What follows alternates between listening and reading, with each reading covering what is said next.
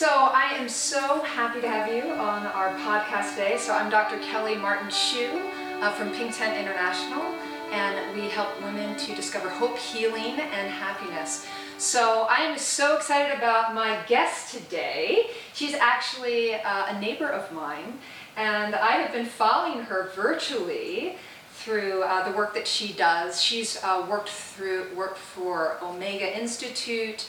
She's a, an herbal teaches herbal medicine at Naropa University and the School of Health Mastery in Iceland. She's also taught at Esalen and Kripalu, Kripalu, Sivananda Yoga Ashram, Arise, and Vision and Unity Festivals, and the Mayo Clinic. Oh my goodness. Amazing. She also is a Huffington Post writer, and you also blog for Care2. That's one thing I wasn't as familiar with. I haven't submitted anything in a while. I need to re-find my password. All right, wonderful. She's also written a ton of books. In fact, I said, are there any particular books you want to tell me uh, about? But the one that I was really excited about interviewing her today about is the Sexual Herbal Prescriptions for Enhancing Love and Passion. So without further ado, Brigitte Mars. Yay! My so, pleasure, my honor, Kelly. I'm so glad we're neighbors. Yes, I know, I know. And um, so the day that I actually uh, ran into you more recently, I was just thinking about people who I would really love to interview. And literally, you walked in the door, and we had introduced one each other, or I had introduced myself years ago. And uh, so the universe decided that it was time for us to have this conversation for the Pink Tent community. Synchronicity is usually a good sign. It is. It is. So, can you tell me a little bit how did you? Because you've been in herbal medicine for how many years? You know, it's like 50 now. That's what I thought it I know. But how is that possible? What? I know. Well, I had this wonderful French Canadian grandmother Okay. lived in a little village uh, called Baie-Saint-Paul, home of Cirque du Soleil, where they got started. Okay. Yeah, they would practice in the church parking lot. But um, you know, my grand-mère, my grandmother, she was a wise woman. She knew plants to heal children. She had 11 children.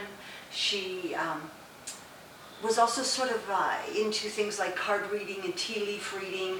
But I think something that really impressed me was one time we were walking in the woods and we found a little wounded bird and she picked it up and we brought it home and she put a salve on it and fed it some special seeds and of course I wanted to keep it but she said no we have to let it go and find its family and when we let it fly away I said I want to learn how to be able to do that and Oh, wow. you know, I grew up in the 50s, and back then, you know, there were a lot of shots.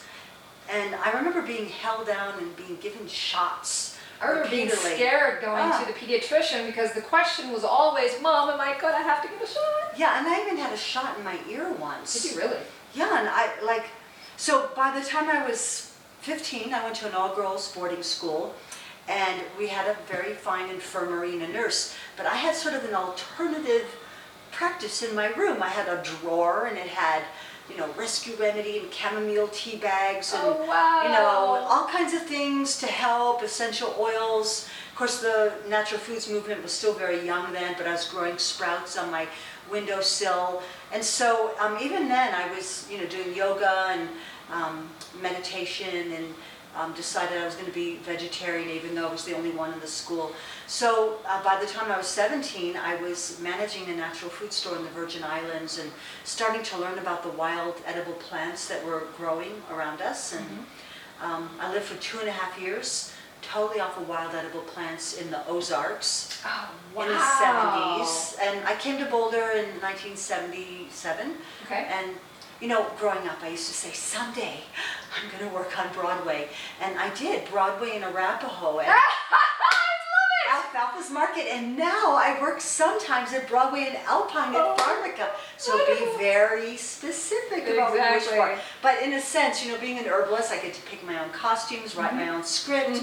Dun, Ah, a lot of, a lot of dun. radio, and, and really my mission, you know, why I think I always wanted to do theaters, I, I really want to help connect people and help them to be better stewards of the planet and respect the earth. And, you know, even though we live in Boulder, Colorado, I walk around and I see those pesticides applied signs. and It's like, mm. please don't spray the dandelions, they're edible, they're the first food for the bees in the springtime. So I've been working with natural medicine. I, I went to, you know, massage school. I went to Miami-Dade College. I apprenticed with a lot of different teachers. Um, way back then, there weren't like herb schools you could go to. Okay. So a lot of my work was done self-taught, but also apprenticeships. And I still learn all the time. You know, you should see the stack of books by my bed. I don't. So you're an academic, so you love knowledge, Yes. knowledge, learning it, bringing it in, and then sharing it. And you know, I think a lot of times we feel that we can't be responsible for our health, that it's something so vast that we have to have lots of tests and, you know, people that are way experienced. And I don't claim to cure people. I teach people how they can heal themselves. Mm. And it really is pretty simple. And I use food and herbs and supplements and essential oils and lifestyle techniques and acupressure. So I, you know, I always like to say that this is time-tested medicine. Mm-hmm. When somebody tries to say, "No, I really just practice traditional medicine," I say, you know, I don't think uh, Prozac is that traditional. It's, you Right. know, but I do think that valerian and echinacea are really the traditional medicine. So I'm just, you know, we it's we are blessed. We live in a time where we do have antibiotics if you really need them, but um, we should try natural medicine first because it can support your health and build your health. And you really need to take charge rather than expecting somebody else to love you more and care more.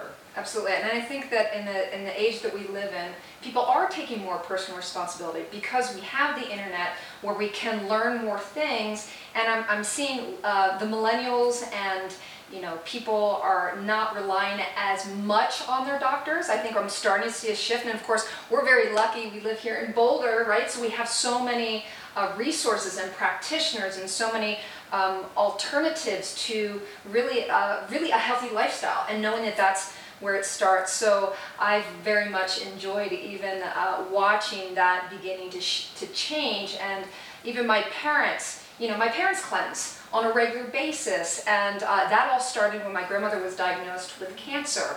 And so we really, I mean, I grew up with my mother having a garden, and uh, she was a nurse, so she came from that uh, from that background, but uh, she began to question, and, and so I, I, I grew up with a lot of strep throat when I was young, and so it was antibiotics, and I got my tonsils removed, and then I've watched my mom go through this journey of uh, not just jumping to going to the doctor. In fact, my parents are very healthy and we're very fortunate, but I attribute that to their healthy lifestyle. I mean, they, they do do cleansing and they eat from the garden, and uh, I'm always recommending supplements. And of course, my background is as a chiropractor. So um, I think taking that personal responsibility is so important. We can't rely on the experts all the time to give us all of our answers. I think turning inward um, and discovering you know who we are on this journey and, and how can we really take charge. So i'm all about that and, and the love it. empowerment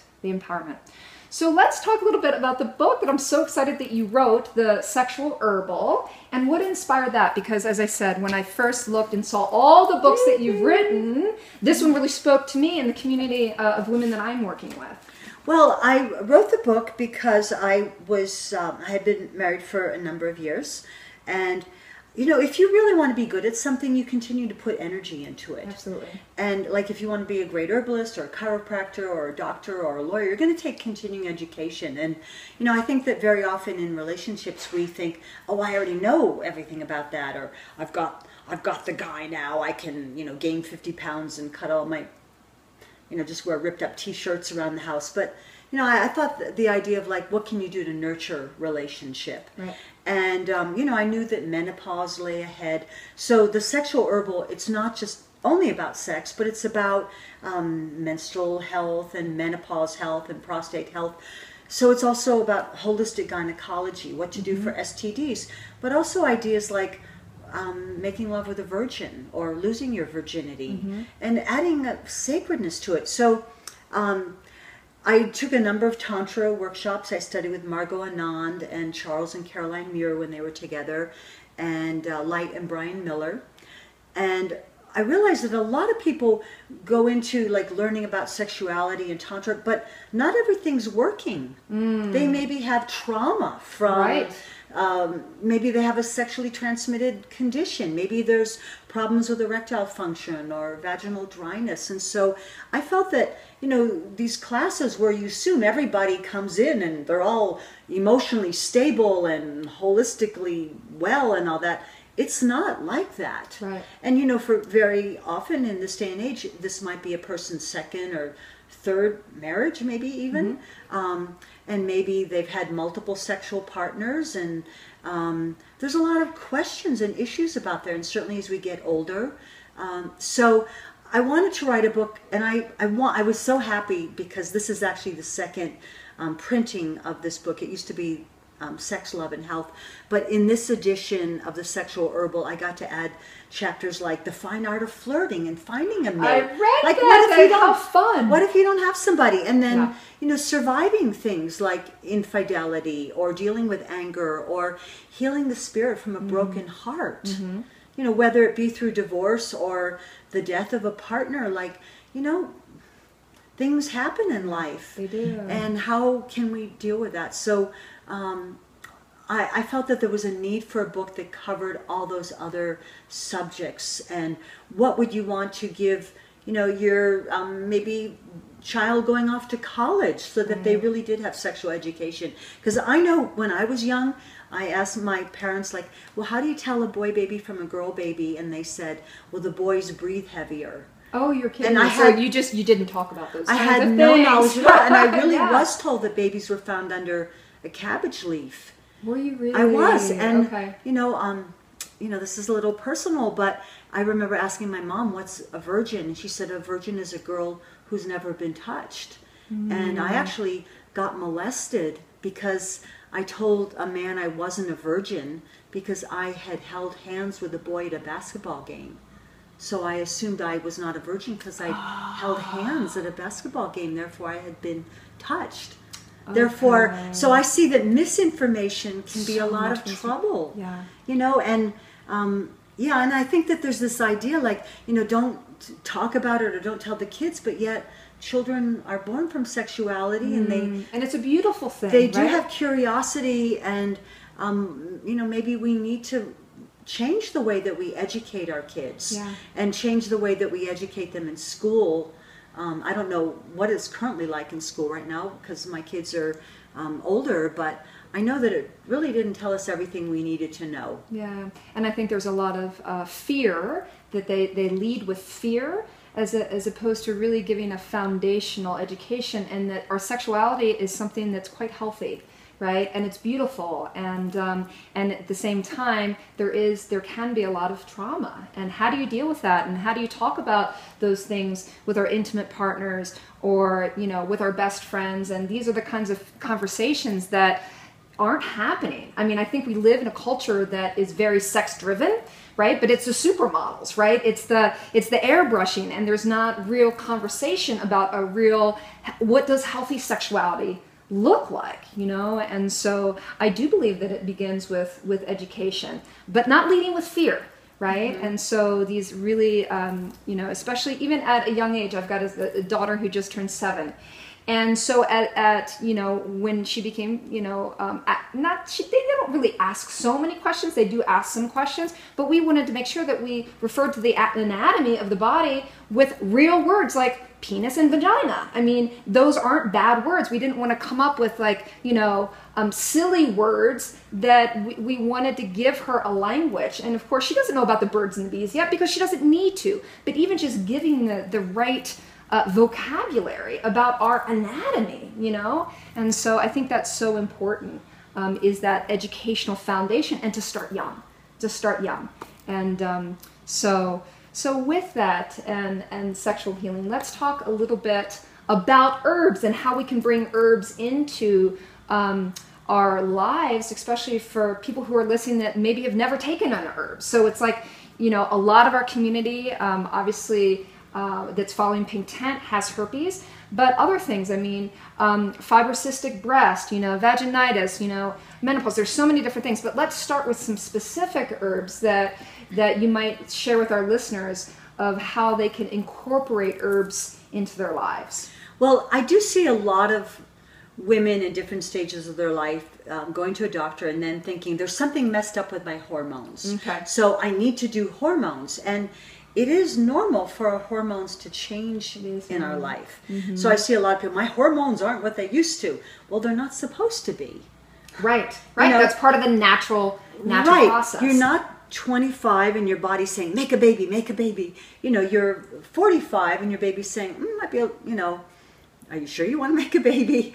Um, and so, you know, I, I, I'm practitioner of Asian medicine as well. And in Asian medicine, we have to look at the health of our liver because the liver helps to break down hormones. So rather than like add more hormones, we should really think about how can our livers be functioning healthfully so that it does break down hormones. And we also have to look at are we getting an overload of hormones from eating commercial animal foods where the cows or chickens or um, you know the, the milk animals are Right. being fed hormones um, is our liver congested because we're eating a lot of fried foods and chips. Therefore the function of our liver is impaired in breaking down hormones. But also in asian medicine the health of our kidneys governs our teeth our bones the hair on our head and libido Okay. so we really want to bring it down to the level of like, you know, nurturing. But we're all using herbs anyways. I mean, you're, you're putting herbs in your spaghetti sauce probably, or your, you know, uh, soup. So uh, many of the culinary herbs are actually very medicinal. Actually, a lot of the culinary herbs were really in there years and years ago, thousands of years ago, before refrigeration, as a way of preserving the food. Because all of those culinary herbs, oregano, thyme, basil, cinnamon, they're high in essential oils that are antimicrobial. Okay. So it actually makes food safer to eat if there's a lot of chili pepper or ginger or garlic or something in it. Um, but you know, take garlic for example. Garlic is a wonderful herb. It improves circulation. It um, can lower cholesterol, can lower high blood pressure. It's antimicrobial. Um, so there's a lot of benefits in garlic. However, it's best raw Okay. because cooking garlic, garlic bread is probably not going to be your best way of using it because a lot of the health benefits of garlic are inactivated by heating it. Um, but cinnamon is considered an aphrodisiac. And I know when I went to this all girls boarding school, I found a copy of the Kama Sutra and the Okay. Perfume Garden in the library. And since I knew nothing about sex, I decided I should read these books. And they had a lot in them about herbs, culinary herbs, cinnamon. And, you know, I remember my mom um, saying to me that her, her- my dad and her only made love when they went on vacation. And I said, hey, you only go on vacation like once a year. Like, That's what's not up? a that's not a What's lot up?" of love making, is No. it? And oh I- but I had read these books and I came home from school and I said, I'm going to make all the food while I'm here on vacation. So I made everything with cinnamon, like rice pudding and cinnamon French toast and, you know, cinnamon shortbread. And I, you know, at the end of the week, my mom winked at me and said, it's working. Oh my so, gosh, oh my um, you know, at a young age, I said, wow, these herbs are really working. I'm helping my parents to enjoy wedded bliss so I don't have to worry about which one I'm going to have to go live with. Um, but, you know, it was things like that that really inspired me. But when I think about herbs for the reproductive system, I mean, one of the early ones that I learned about was red raspberry leaf. Raspberry leaf is a wonderful tasting tea. It's, sound, it tastes a lot like black tea Okay. and it's high in calcium, magnesium, and iron. So it's great for pregnant women. It contains an alkaloid called fragarine, which is said to make labor easier. But there are herbs for fertility, and there's herbs for helping get through menopause. There's herbs that can help with cramping, like cramp bark. And so people always wonder, well, how do I use the herbs? Because some don't taste so great in food, like cinnamon, but you can use many of them in tea Okay. or tincture or capsules. And you don't have to reinvent the wheel. You can visit your local natural food store and find that, wow, there's a combination of herbs that are all put together to help you with painful periods or emotional upheaval, um, for example. so, uh, another thing I wanted to do in writing the sexual herbal was have a materia medica, which is a list of all the plants that are often used in formulas for the reproductive system, Okay. and explain what's their function. Right. Is it a kidney yang tonic? Is it nutritive? Is it anti-inflammatory? Is it something to improve circulation? And also cautions, because not every herb is suitable for everybody. There's herbs to avoid during pregnancy, Right. herbs to avoid during nursing, for Are- example. As you're saying that, are there any herbs uh, specifically that you like to use for a woman who has herpes and she's pregnant? Because I get that asked a lot. Are there any herbs that you feel would be safe to support the immune system during that time? Well, one herb that I like a lot is um, stinging nettle, Urtica Okay. dioica, which makes a good tasting tea. It's really high in minerals, so it supports the pregnant woman. Okay. It's actually high in lysine, which can inhibit the replication of the herpes virus. Right. It tastes, I think it tastes good.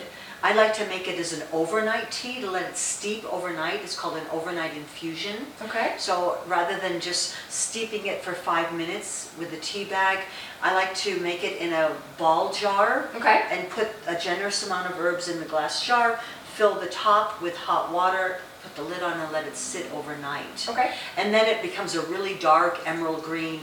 So I love that herb, and so that's a, a really good one. Okay. And um, you know, d- raspberry and nettle are two of my herbs that I really endorse during pregnancy. And you know, you may have your own opinion on this, but I think the the really important thing is not to contract herpes during the pregnancy. Absolutely. Absolutely. So there's a lot of women who have had herpes for a number of years, and I think it's, you know, it almost seems like nature gives us some immunity, so you don't have it during the birth. But when when someone first contracts herpes, that's when it's usually the most intense and Right. fever and really infection and pain and all that.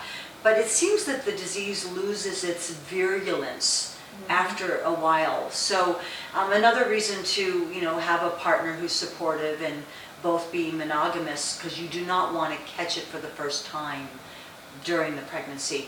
And you know it used to be said that oh if you have herpes when you're about to give birth then you're going to have to have a cesarean but there are more and more doctors and midwives who are willing to say you know I think we can cover the lesion Absolutely. it does not have to be a cesarean. So I don't want listeners to think that your life is doomed because, hey, it's you and millions of other Americans Lots who are in women. the same boat. Uh, You know? Yes, lots of men and women.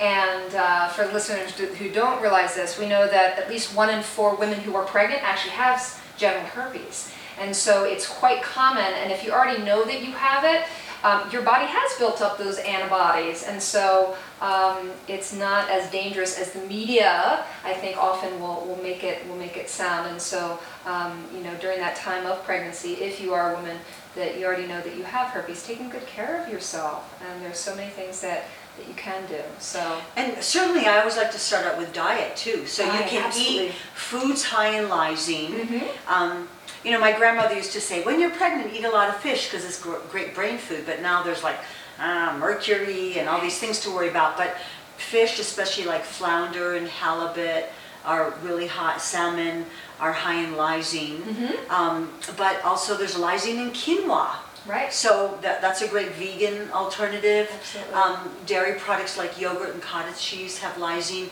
Nutritional yeast, which has a nice cheesy flavor. I flavor. love you, uh, nutritional yeast. In fact, we put it on um, popcorn. Popcorn soup, you know, salad is really Mhm. quite good. And It is. it can make your urine look sort of yellowish for a, a day or two afterwards, but you know, that's not a problem. Right, and isn't it isn't uh, nutritional yeast high in is it B vitamins? B vitamins, B12, Right. a zinc, Right. protein, iron. So that's a great supplement. It so is. I would say, you know, start with food, and then we want to minimize the foods that are high in arginine, which encourages the replication of the virus. So that could be chocolate and coffee and nuts.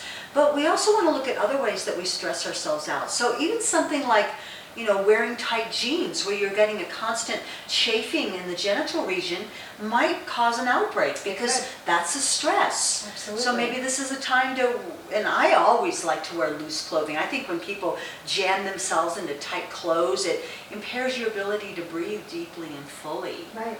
And, um, you know, maybe, um, if, you know, if you do have herpes, there's different baths you can do, like putting Tell us about yeah. I know some, some of you have some baths. Baths uh, can give you so much comfort, and of course, if you're pregnant, you don't, don't want to do really hot baths, but you could put a cup of baking soda in the bath or a cup of apple cider vinegar in the bath. So those are a few helpful things to do. Um, seven drops of tea tree oil. Tea tree oil is really antiviral, and um, that would be another good thing. Um, I don't suggest douching during pregnancy, Right. but even just to you know speed up the process. So, so if you know that you're going to get a herpes outbreak, um, but I'd have to say that my favorite thing after um, well, there's two things remedies that I've learned about. One is chaparral. Okay. And chaparral, Larrea divaricata, is an herb that's native to the southwest. And it seems to make the virus really lose its intensity. I'm not saying it's a cure, and there's also some controversy around chaparral. So it's not an Okay. herb for people with liver disease. Um, Okay. th- there was actually some concern that maybe it could uh, cause liver disease, but it wasn't an actual study. It was more like a hearsay of, you know, people who- who maybe already had liver disease. Uh, it was exacerbated.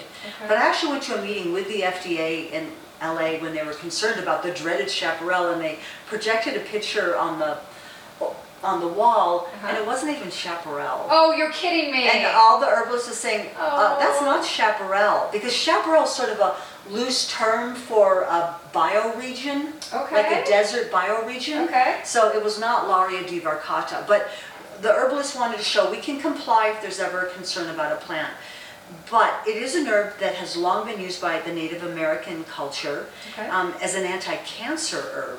Really? It contains something called norahydrogoric acetic acid, big long word, NDGA. Okay. Um, and it, a teaspoon of chaparral tincture taken for 21 days in a row, and it tastes terrible, Okay. can really make the virus kind of lose its intensity.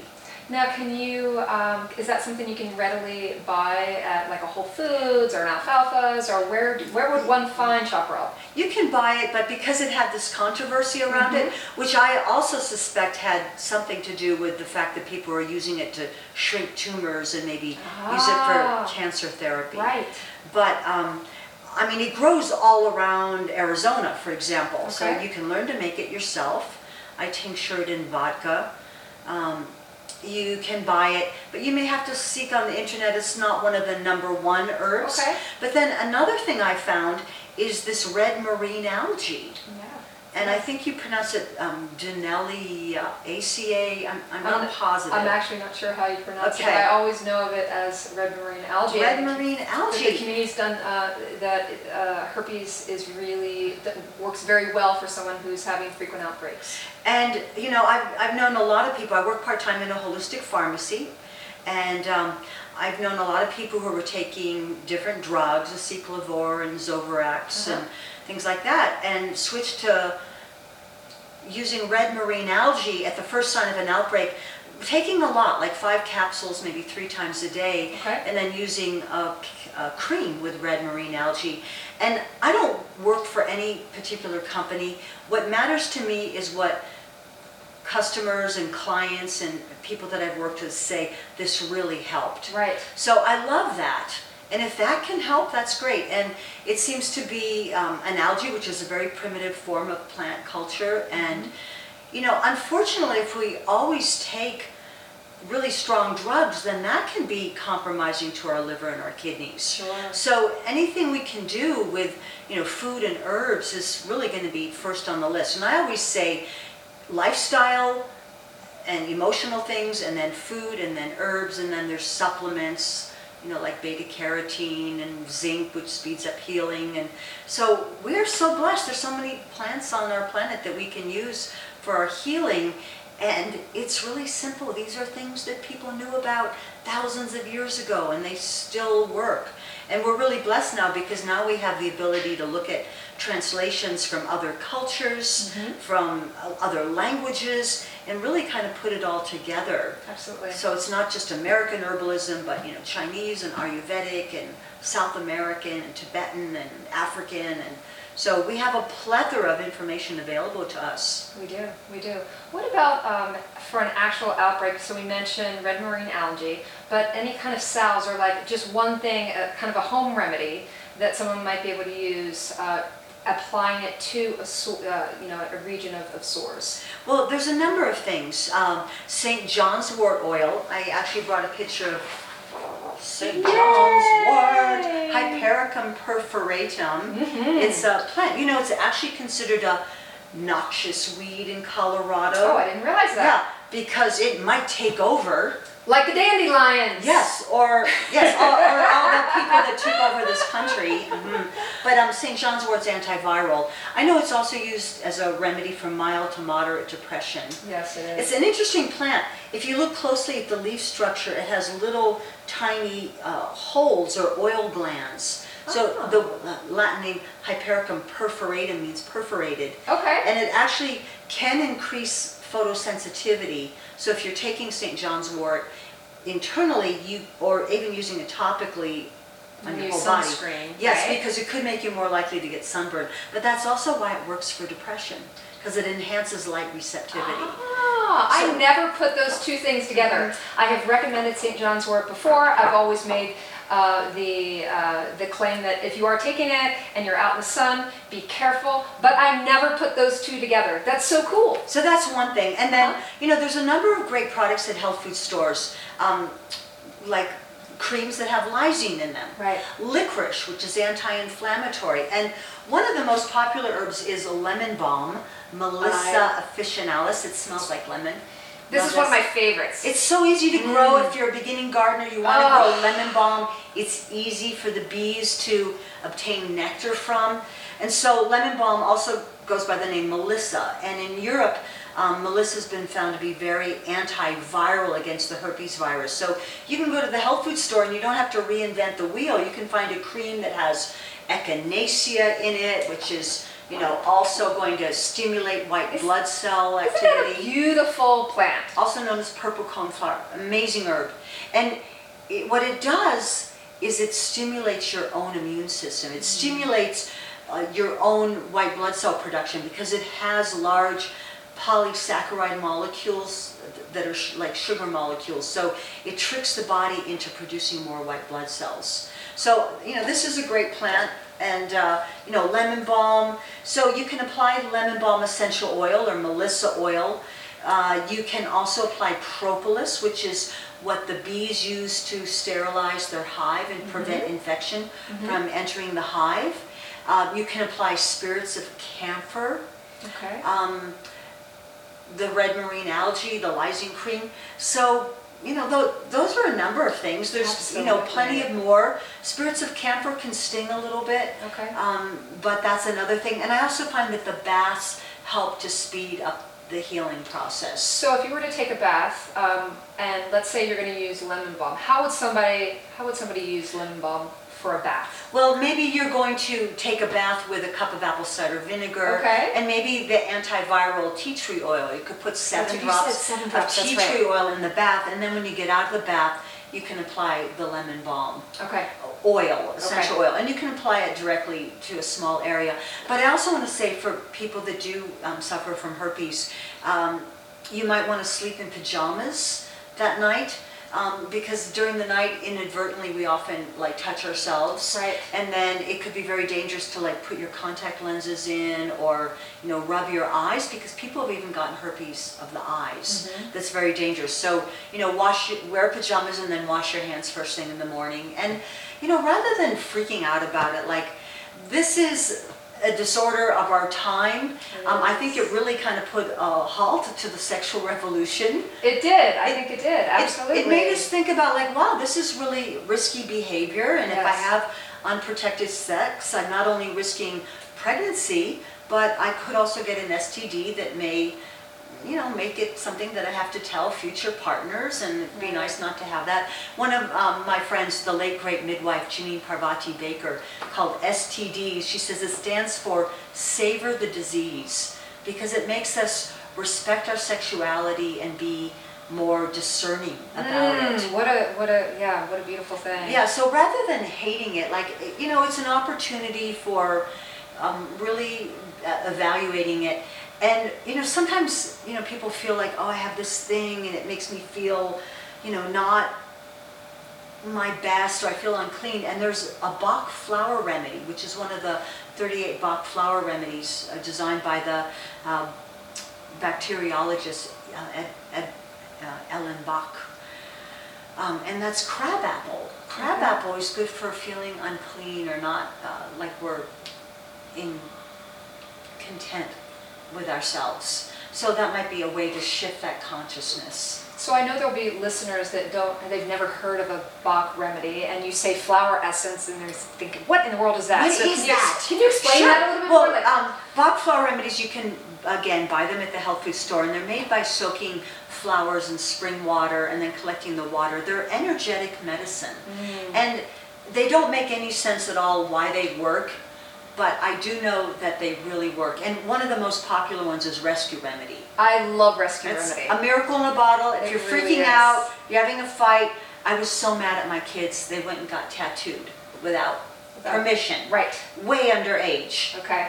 12 years old, 16 Oh, you're years kidding old. me. Ah! And then I came up, what? You got tattooed? You skipped school? You went together? But mom, we took rescue remedy. Like- Oh, you're like, kidding. I'm So supposed to be happy. right, exactly. Yeah, oh, I'm so happy. yes. What do you do when you're pregnant and that like tattoo gets all stretched out of shape?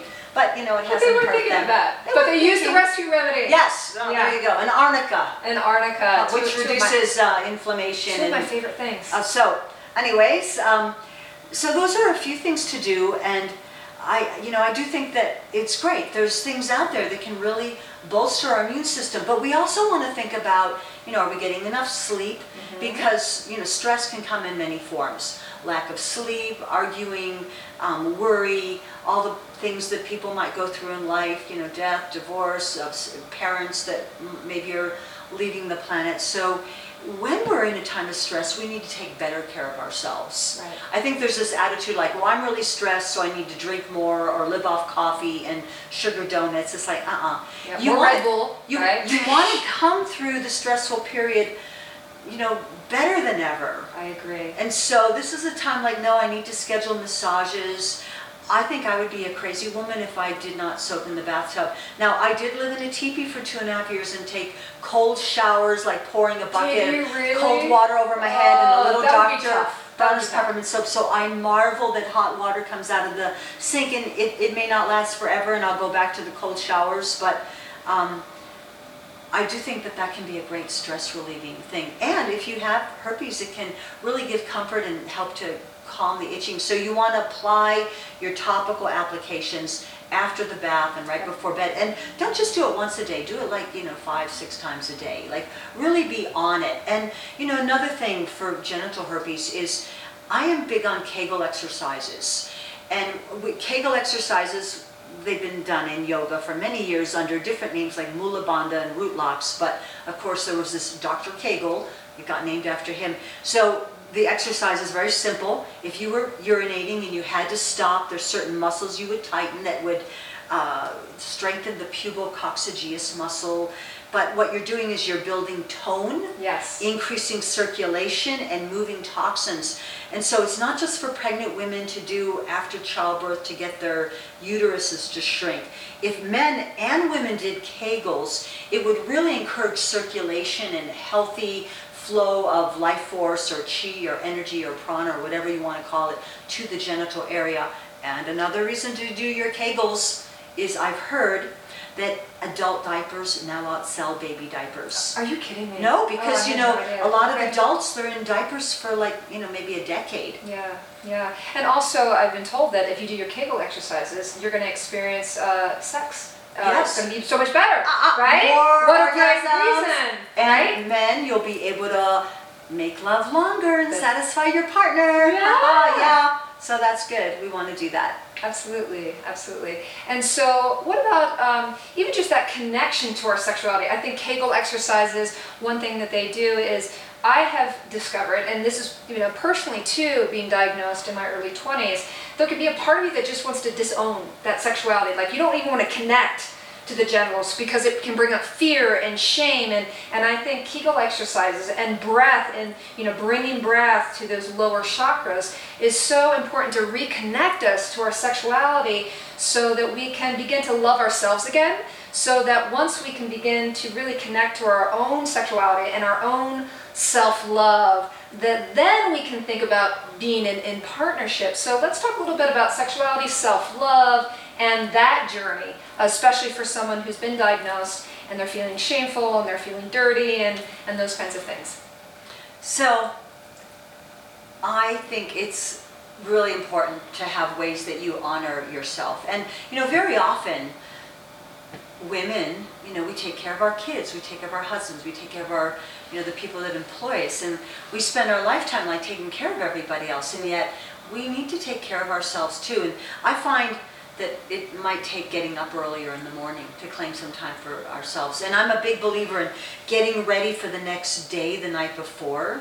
You're gonna sleep better, but that stress of like hitting the floor running because empty the dishwasher and make the bed and fold the laundry and you know oh go put gas in the car and all the things that we need to do. So anything you can do the night before is going to help you to have a little more serenity. And so i wake up early in the morning and uh, really i don't eat anything until i've done yoga stood on my head jumped on the trampoline um, I yeah, love that. Do you have one of those little trampolines? a little trampoline a little rebounder So great for lymphatic flow Yes, and I love circulation, that. getting that energy going first thing in the morning. I know uh, Tony Robbins is a big uh, proponent of that, and he does uh, he does rebounding, you know, to really get get going, right? It's yeah, it's wonderful and it moves circulation and lymphatic flow in your body.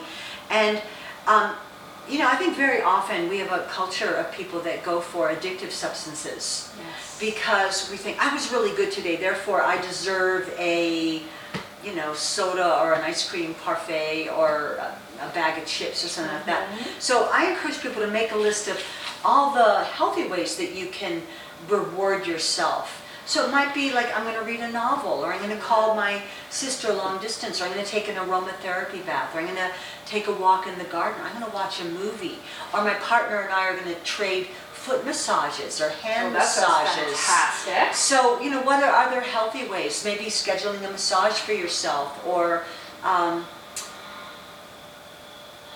you know, even cleaning can be like taking time out for yourself. I, so I'm big on making time for yourself and you really need to do it. And what you got away with in your 20s and 30s, you may not get away with in your 40s. So you really end up having to put more time and more loving into yourself. So, you know, now that the kids are grown, um, I really am taking time every day and I think it's going to help me to, you know, grow old more gracefully and, you know, I feel great. I feel like I'm healthier now than I ever was. Yeah.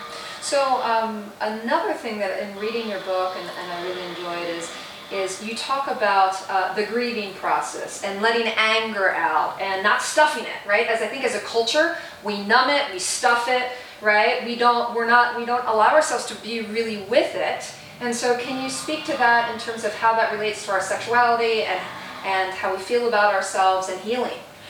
Well, you know, I do think that very often we armor ourselves, maybe by gaining lots and lots of weight or buying a lot of material possessions to protect ourselves from the vulnerability that we feel when we do get sexual.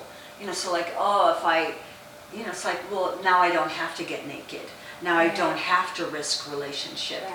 But you know, grief is part of life. A broke, uh, it said, like a broken heart is an open heart. And uh, so, you know, I think that there's things we can do to help us get through grief. And again, uh, I think very often when we are really grieved, we maybe choose detrimental things to do to ourselves. Like I'm just going to drink coffee, or I'm going to, you know, eat lots of ice cream, or something like that. So it's kind of like, no, I really need to do yoga every day. I really need to take a walk. I really need to get serious about meditation. Um, but there's a few remedies for grief, and one of them is homeopathic ignatia. Not to, Ignatia, not to be confused with echinacea, but I-G-N-A-T-I-A. Okay. And um, I'm not going to say it changes everything, but it helps us to cope during times of grief. Helps to, to cope and integrate and Mm-hmm. kind of calm the system. So a, a friend of mine, her husband died um, last week. So I didn't, you know, I showed up at the house and there's like all these bouquets of flowers, and they're all going to be dead in a week. Sure. but I gave her a bottle of homeopathic Ignatia, which you can buy at the health food store or the natural pharmacy. I also, um, there's another flower essence called Bleeding Heart. And again, you don't have to reinvent the wheel. Go to the health food store and or the herb shop and say, "Do you have Bleeding Heart flower essence?" It's interesting because it looks like a bleeding heart. And then um, You mean the actual essence? Is it from is it from, from the flower, flower, then? And yeah. flo- I think I've seen that. it's a beautiful flower. I and think then I've um, seen that. Yeah. I I also often give a little bottle of lavender oil. Mm. And, and so what could you do with lavender? Well, you could open up the bottle of lavender oil and smell it. Mm. When you're like, I'm freaking out, I'm, I'm uh, one moment away from crying, but yet I have to go to work or I have to go, you know, help my other kids or whatever it is. So you take 10 deep inhalations of essential oil and it goes right to your brain because our nasal cavities are in close proximity to our brain, so it can really affect our states of consciousness. And then you could add lavender oil to the bath. So another remedy for grief that I like a lot is to soak in the bathtub, add your seven drops of lavender oil, and then when you're bathing, stay in the tub and let the water out and visualize all your stress and grief and pain going down the Oh, drain I and being comforted that. by the earth and you know Yeah. and a lot of times I actually collect the bath water and give it to the plants on the balcony because maybe I've only added a few drops of lavender to the bath, Mm-hmm. whether I'm grieved or not. Um, but um, I, I really think we need to respect water. But um, so I want to say one other thing about grief. Having gone through extreme grief in my life, uh, my massage therapist suggested make a list of 100 reasons why this is a good thing.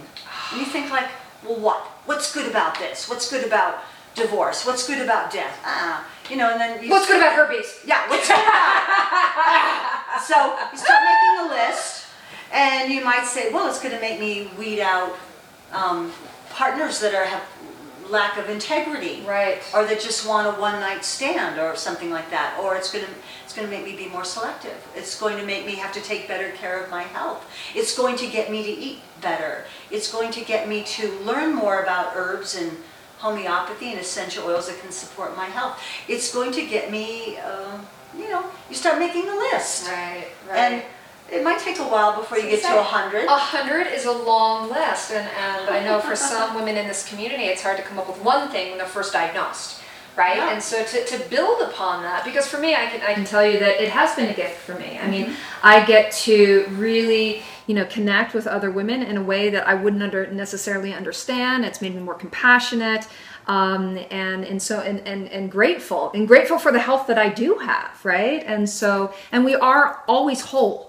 I always like to re- remind people that we're not broken right? And things happen to us, and it's part of the human experience. If it mm-hmm. were all rainbows and and fairies every day, even that wouldn't it, it it would it would kind of numb out to that like we wouldn't be able to appreciate so for me the human experience does have grief and it does have sadness and these are all part of you know this gift we've been given called life and so when we're in those trenches obviously we want to begin we, we immediately want to feel better right? And I tell people, let's be with what is right here, right now, and hug it. Bring it closer, feel it. Don't stuff it, feel it. Take that warm bath. And then allow it to flow through you. Because if you give it enough attention, it won't control you. It won't take your every bit of your attention. Like to really be with it and, and make that sacred because wherever we have a dip, there's we're gonna eventually we will we all we come out of it and then there's grace and there's beauty and you know there are rainbows and, and and fairy tales and all of that and so i think that's all part of the journey The rainbows will rise again. yes But it's also possible that, um, you know, having herpes, which is not a life threatening condition, Right. it may get you on a healthy path so that you avoid worse diseases later on because you're saying no i'm going to eat a salad every day and be more Absolutely. alkaline and i'm going to really eat those high beta carotene skin strengthening vegetables like sweet potatoes and carrots and uh, rutabagas and you know it's like i'm going to learn about this. I'm going to figure this out. Yeah. and you know i think that you know good sign is uh, not to have very frequent outbreaks. If you're having a lot of frequent outbreaks you know, maybe more than four a year. Maybe it's time to say, how can I improve my immune health? Absolutely. How can we rebuild? Mhm, Enough Right. sleep, vegetables, being more alkaline. Are you eating all the colors of the rainbow? Um, you know, so things like that Yeah. are really important. Yeah, this truly it can it can be a gift. It really can be a gift. Well, I am so glad to have been able to spend this time with you in the privacy of my own home. I mean, Ah, what a gift for neighbors and and um, you know, there's so much that I know that you can teach and and share with uh, whoever's listening. And BrigitteMars.com. This is her website. We'll put it. We'll get a little tile. Uh, BrigitteMars.com. And is there anything that you would like to share? Um, oh, obviously, where can they get the book? Uh, your book, The Sexual Herbal. You can buy it on my website. Okay. And you know, if you only support those big internet companies, that's going to be all that's left. So support your local bookstores, your local natural food stores. That's important, you know. Yeah, yeah. And Brigitte uh, does really cool things from, you know, teaching about how to look at uh, herbs that are all around us, what, you know, things like dandelions. Eat that the are weeds. Eat the weeds. so I eat weeds every day. Right. I saw an interview where uh, I think it was called the Urban, what was it called? Urban, Urban First? forage or or something. urban forage like how can you actually begin to bring plants into into your into your home and eat healthier and she's just she's a wealth of knowledge so brigittemars.com and uh, Please don't spray the dandelions. They are one of the most nutritious vegetables. They're one of the first foods for bees in the springtime. And we've been bamboozled to think that that's something we need to kill. Herbicides are dangerous, dandelions are not. Got that? all right so thank you so much Thank you. My and, pleasure uh, and honor, Kelly. Yes, Thank you. yes. So such a such a um, beautiful thing for us to be able to have this conversation today. So uh, and will you be able then to share this interview also on your Yes, website? Yes, I will indeed. Yay! Wonderful. Social so, media mistress I am. All right, so to follow her anymore, um, you can go to uh, pinktent.com, Dr. Kelly here, and um, Brigitte Mars. So thank you. Thank you.